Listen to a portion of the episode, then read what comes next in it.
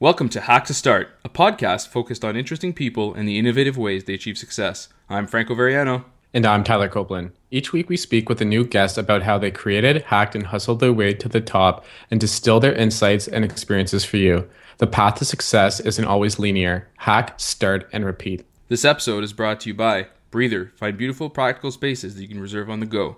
Ghost, a simple, powerful publishing platform that allows you to share your story with the world. And SoundCloud Hear the World Sounds. You're listening to episode 36 of Hack to Start. This episode features Max Altschuler, the founder and CEO of Sales Hacker. Tyler and I want to invite Max onto the show to share his insights on building startups, generating leads, and closing deals. Max was the first business hire at Udemy, the world's largest destination for online classes. Max developed the framework that enabled the company to really scale its selection of content. He now runs Sales Hacker, a community of high integrity sales professionals. They also run world class sales conferences and meetup series to help educate and train sales professionals. Let's get to it.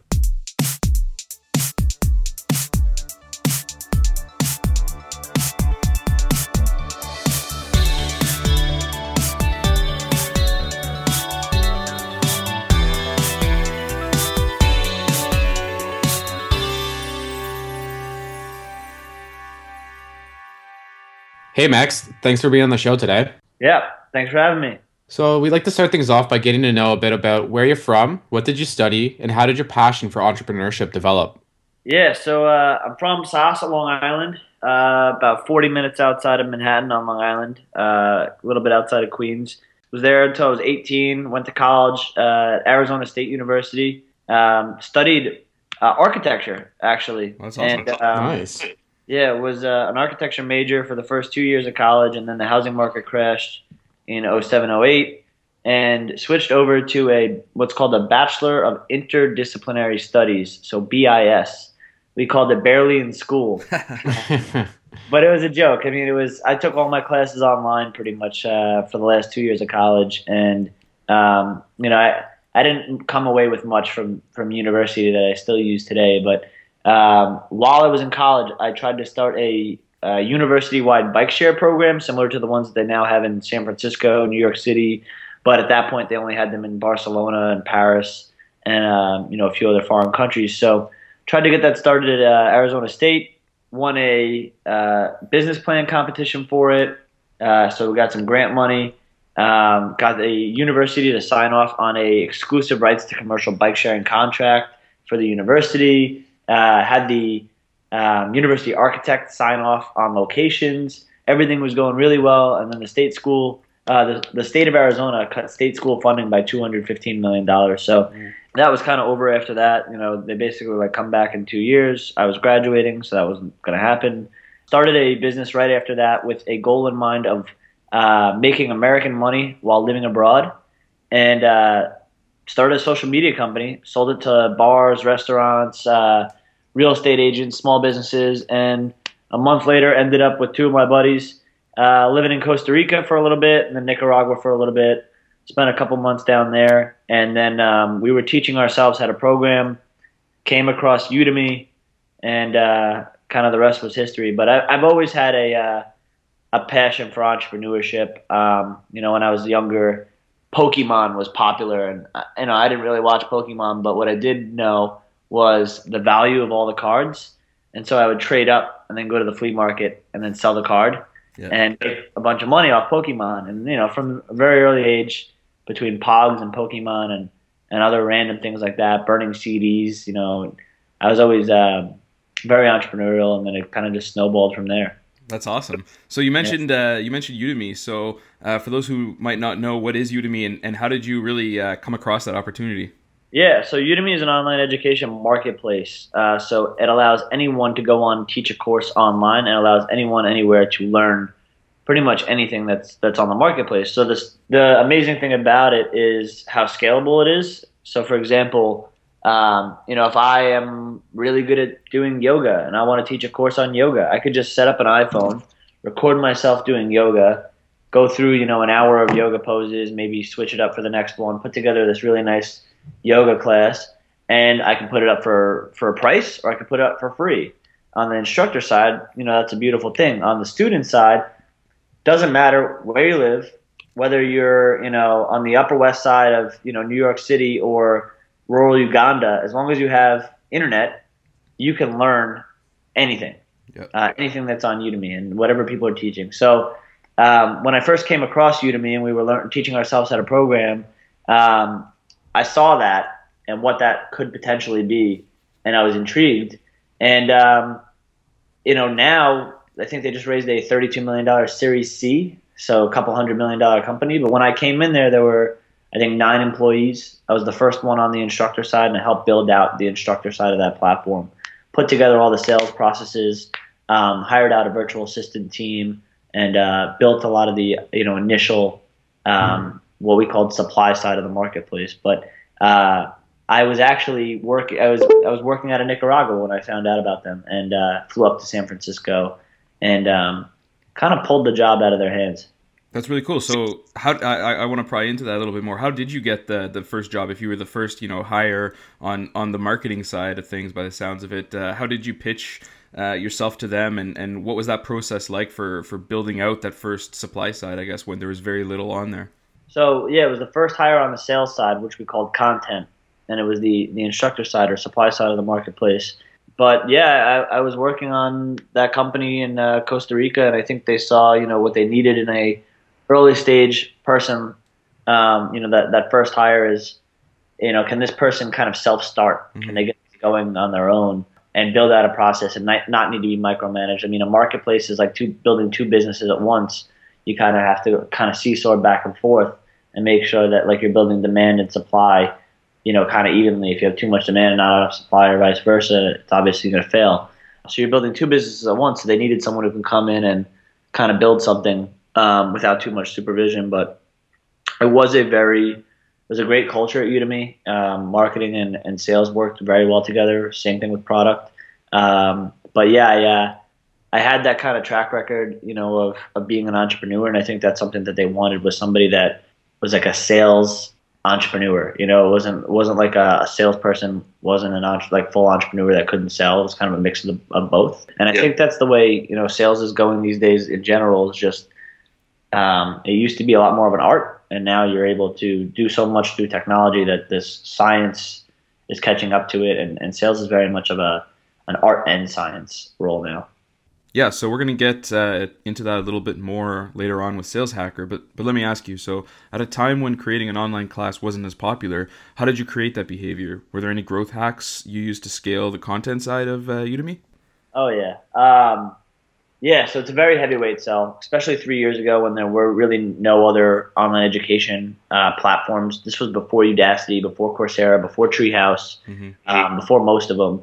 Um, so getting an expert to actually take their time and create a course instead of write a book or you know do more consulting or in-person stuff was a pretty heavyweight sell. Now the benefits are are great. They're you know like you put yourself on the internet and you can teach hundreds of thousands of people instead of just you know a couple you know 10 or 20 that are in a classroom. Um, so you can actually teach the world. The revenue upside of teaching a course is there but there's no guaranteed money which these people are used to getting. You know when you're selling experts on doing anything they're either getting paid up front getting an advance you know or something like that. Um, so it's really hard to say hey yeah take a chance on this. It's going to take you a while and you never you don't know what you're doing you've never done this before and you might not make any money but you know it's the future. Uh, isn't really isn't really a sales pitch that's going to work many times. So it was challenging and what we had to do was build a really big fat pipeline. And that's how you that's that's how you close a lot of deals. That's how you kind of ramp up a marketplace is by going out and getting as many leads as possible. So what we did was um, our first main vertical was technology, and the technology vertical is broken up into a bunch of different programming languages. So we went on Amazon and, and some other sites that had books, you know, because people weren't there weren't really like course catalogs yet, and we found out what the best sellers were. And so the best sellers at the time were PHP, Ruby on Rails, Python, uh, maybe Node.js, um, some you know a couple other programming languages. We'd set up a spreadsheet. Each tab was a different programming language, and then the uh, header was all the information that we wanted to collect. So first name, last name. Do they have pre-recorded content or pre-existing content? Um, do they have Twitter? If so, how many followers they have? We wanted this for like influence factors.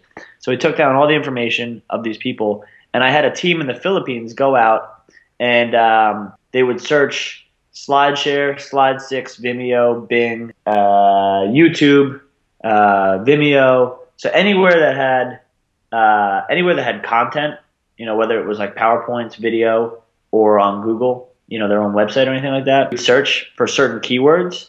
And how we would find those keywords is I actually had an SEO tool, which was a keyword generator. And what I would do is I'd go in the first box, you type in beginners, intermediate, advanced, uh, intro, words like that. Second box was the programming language. Third box was classes, tutorials, videos, stuff like that.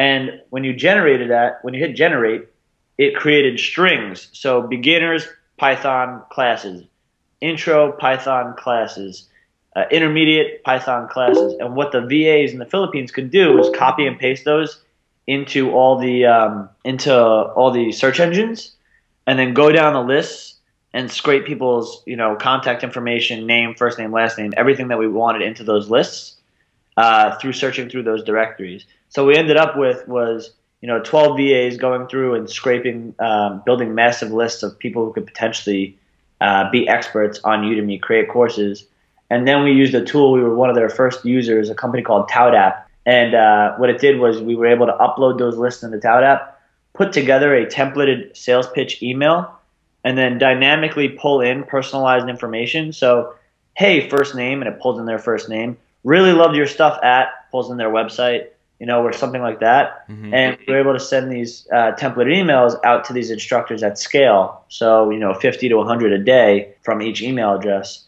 And anything that came back, anybody who came back interested, um, would get a an answer usually from a virtual assistant. So one of our VAs had like a knowledge base in front of them. If they could answer the question, they would and set up a call with me. If they couldn't answer the question, they just try and set up a call with me right away. So we automated a lot of this outbound process and created virtual SDRs. And so at some point, you would just walk in with a bunch of warm phone calls, and uh, you know you were talking to people who were already interested, and you end up getting their information. You know, I, I mean, I spoke to um, James Altucher and Steve Blank and some really you know, big names, you know, in these industries. And it was all through kind of cold outreach. Like the first email went through a, a virtual assistant. And the best thing about that that program ToutApp or that we were using was um, it showed us open rates, click through rates, and response rates. Uh, so we can actually um, tweak and optimize the email to make sure that that number is always getting better. So you're currently the founder and the CEO of uh, Sales Hacker. So what is it, and what motivated you to start it? Yeah, so we were doing this kind of stuff at Udemy. We called it sales hacking, and uh, you know I knew a couple other people in San Francisco that were doing similar things, and so we kind of started a uh, little invite-only meetup um, with people we knew that were doing you know um, similar stuff, and uh, it kind of it met every month, and it kind of spiraled into something much bigger. And uh, I left Udemy, went to Attorney Fee. Attorney Fee ended up selling to LegalZoom. Uh, left them and figured, you know, I didn't know what I want to do next, but I knew we had some really interesting people in our in our meetups, and figured why not throw a conference around it, and kind of ran with it. First conference we did in six weeks with no previous experience. Had about 300 people in San Francisco, sold tickets for 300 apiece, and from then on it was like, okay, well, there's actually something here. Uh, sales automation is, is, is in its infancy, um, and if you look at what uh, marketing automation did before it, you know you'll see that it had you know, three multi-billion dollar acquisitions in Eloqua Responsys ExactTarget, two in uh, two IPOs in uh, uh, multi-billion dollar IPOs in HubSpot and Marketo, and then uh, plenty of uh, you know eight and nine figure acquisitions like Pardot and so on. So if sales automation goes the same way, we're at a very early stage and people don't understand it yet. Um, outside of that, there's very few programs um, in college, even anywhere mm-hmm. that sales. So there's a, a clear need for it. Salespeople keep the lights on. You really can't. I mean, you can build a big business without sales, but it's uh, few and far between. You got to be uh, you got to be Slack or Atlassian or you know very few companies to be able to do that. And in most cases, you know, some of those companies say you can do it, but they have customer success, and guess what? Those people are salespeople. So, um, you know, it's it's really the same thing. That's awesome. So, what's the best sales advice you'd share with the founder? Pretty much always bring in somebody who's better than you, uh, mm-hmm. what the role is. So, uh, unless you are you know, I'm trying to think of some founders right now that are that are salespeople from from before. There aren't very many, mm-hmm. but in most cases, um, you know, for a founder, go in and find somebody who's better at that job than you, and and bring them in and don't micromanage them. Let them run with it. So, how'd you go about organizing the first conference? And what were some of the processes that you used to recruit such high level speakers and sponsors? Yeah, I mean, um, I guess I'm lucky enough to have had uh, a pretty good network and reputation. I guess when uh, when we first started through the the Sales Hacker meetups and through um, my writing, um, you know, I was kind of blogging uh, about some of the stuff we were doing and, and getting attention that way. But you know, it's a small circle in San Francisco, so if you're doing something unique and interesting and uh, and, and generally you're a good person, uh, people want to work with you. And uh, we were very lucky to have a, a, pretty strong network that came out of the Sales Hacker meetup. And when I announced it to the meetup the first time, we had about six speakers and like 15k in sponsorships. So um, it was pretty easy to get going. I think uh, if you already had a a brand or a reputation, it's a lot easier. As you can see, I don't know if you saw the SaaStr uh, annual that we threw uh, with Jason Lemkin two weeks ago, but that was the first conference he ever did. We did that in three months, and you know we had uh, over a thousand people there. And wow, was, that's amazing. Yeah. So again, high price ticket, four hundred fifty dollars a ticket, um, thousand people for a one day event. Uh, so if you have a brand and a, and a, good reputation beforehand, it's actually not that hard.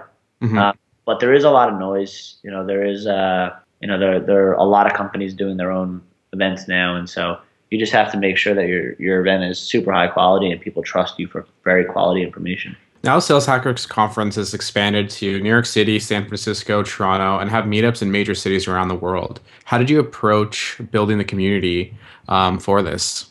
Yeah, so uh, kind of launched the first conference after the meetup, and um, you know, a few months later, figured that okay, I'm going to go full time on this, and we built SalesHacker.com. We started, you know, um, getting people to guest post and, and blog about this stuff. And again, I think it comes back to just high quality and high integrity content and, and organization.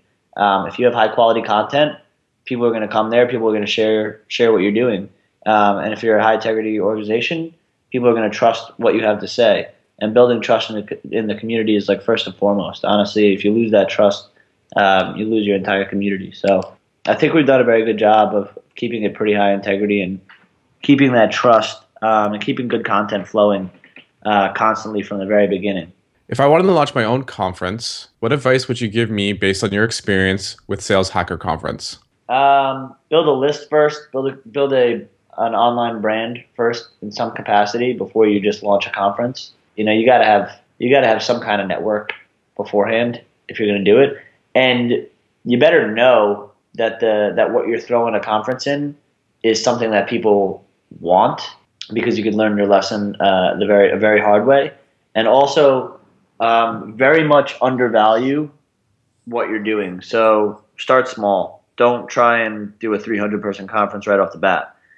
First, do a meetup for you know 40 to 50 dollars a ticket for you know 100 people or something like that. Um, that goes from 5 p.m. to 10 p.m. or something, or 5 to 9, or 6 to 9, and then do a conference if that works. Uh, I wouldn't jump right into a conference. And I got lucky. It worked out. It was also in sales and tech sales, and not a lot of people were doing it. But um, I've seen other people kind of try and jump in to things that were not half baked, but there wasn't an, an audience there yet. I mean, it was too early, or you know, they didn't take time to to nurture and build that audience. They just wanted to jump right in, and and that doesn't work uh, very well sometimes backfires, and it's expensive too if you if you fail because you still you have a hard deadline and you're still on the hook.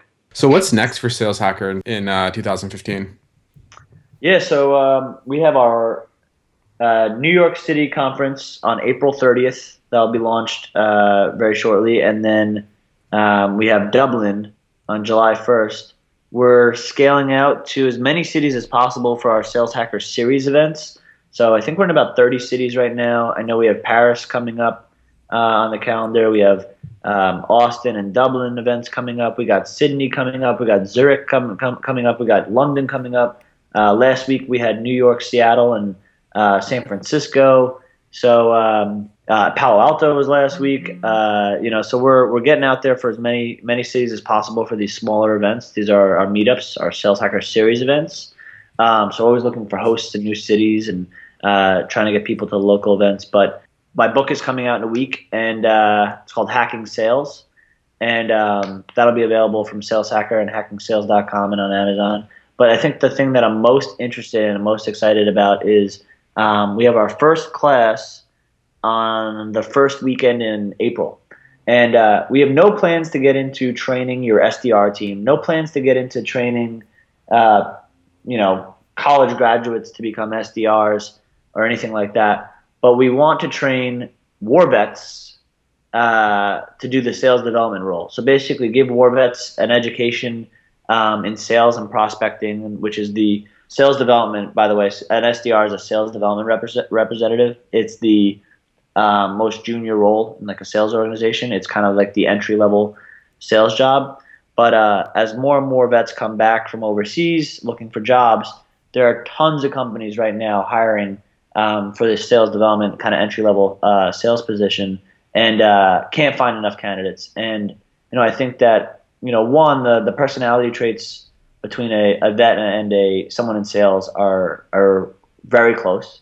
And two, I think we could deliver um, extreme value uh, in training and then hand them off to companies that are um, interesting, high integrity companies and provide value all the way around.